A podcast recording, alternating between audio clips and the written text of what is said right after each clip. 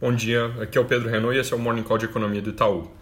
Com o noticiário totalmente dominado hoje pelo contexto internacional, o foco continua sobre as tensões crescentes no Oriente Médio na relação entre Estados Unidos e Irã.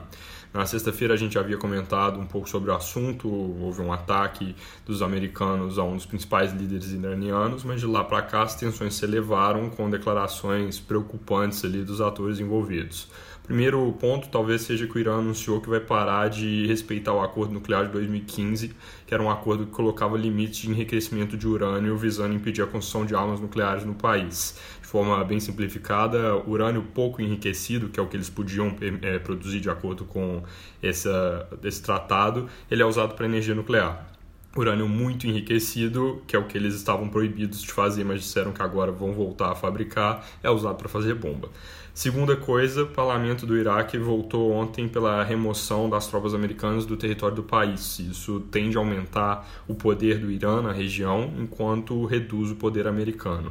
A terceira coisa, que é, é o presidente americano anunciou pelo Twitter que qualquer resposta militar do Irã vai ter reação desproporcional por parte dos Estados Unidos, que vai ser rápida, muito forte, sobre 52 alvos que eles possuem no Irã, um número aí que é referência aos 52 reféns americanos que foram feitos em 1979 em Teherã, quando houve um ataque à embaixada americana.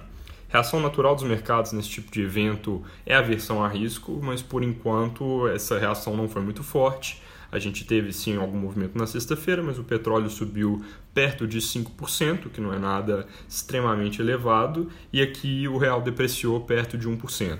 Bolsas lá fora hoje estão abrindo com ligeira alta, próximo do 0 a 0, ou seja, sem muito mais reação, mas é importante, bastante importante, ficar de olho em como essa dinâmica dessa tensão evolui, porque se as coisas escalam, essa reação que por enquanto foi pequena pode se intensificar muito rápido. Comentando sobre o preço do petróleo, a Petrobras já emitiu um comunicado dizendo que vai esperar os preços estabilizarem no mercado internacional antes de ajustar aqui dentro. Isso é parecido com o que eles fizeram há uns meses atrás, naquela ocasião que a Síria atacou o campo de petróleo na Arábia Saudita. E pensando na inflação aqui no Brasil, supondo que esse movimento de petróleo e o que aconteceu com o câmbio na sexta-feira ambos sejam permanentes, isso deveria trazer uns 0,07 pontos a mais no IPCA. Então, algo que por enquanto é bem pequeno. É óbvio que se a coisa escala, o petróleo dispara, aí a história pode ser bem diferente, inclusive porque aí vem muito mais aversão a risco, pressão no câmbio e também o impacto do preço alto da energia sobre o crescimento global começa a pesar. Mas por enquanto de novo, é mais um ponto de atenção do que qualquer outra coisa.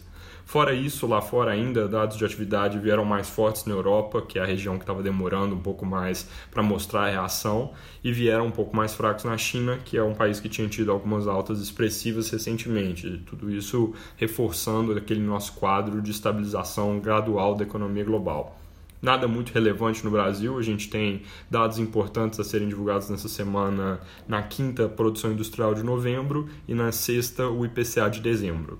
É isso por hoje, bom dia e boa semana.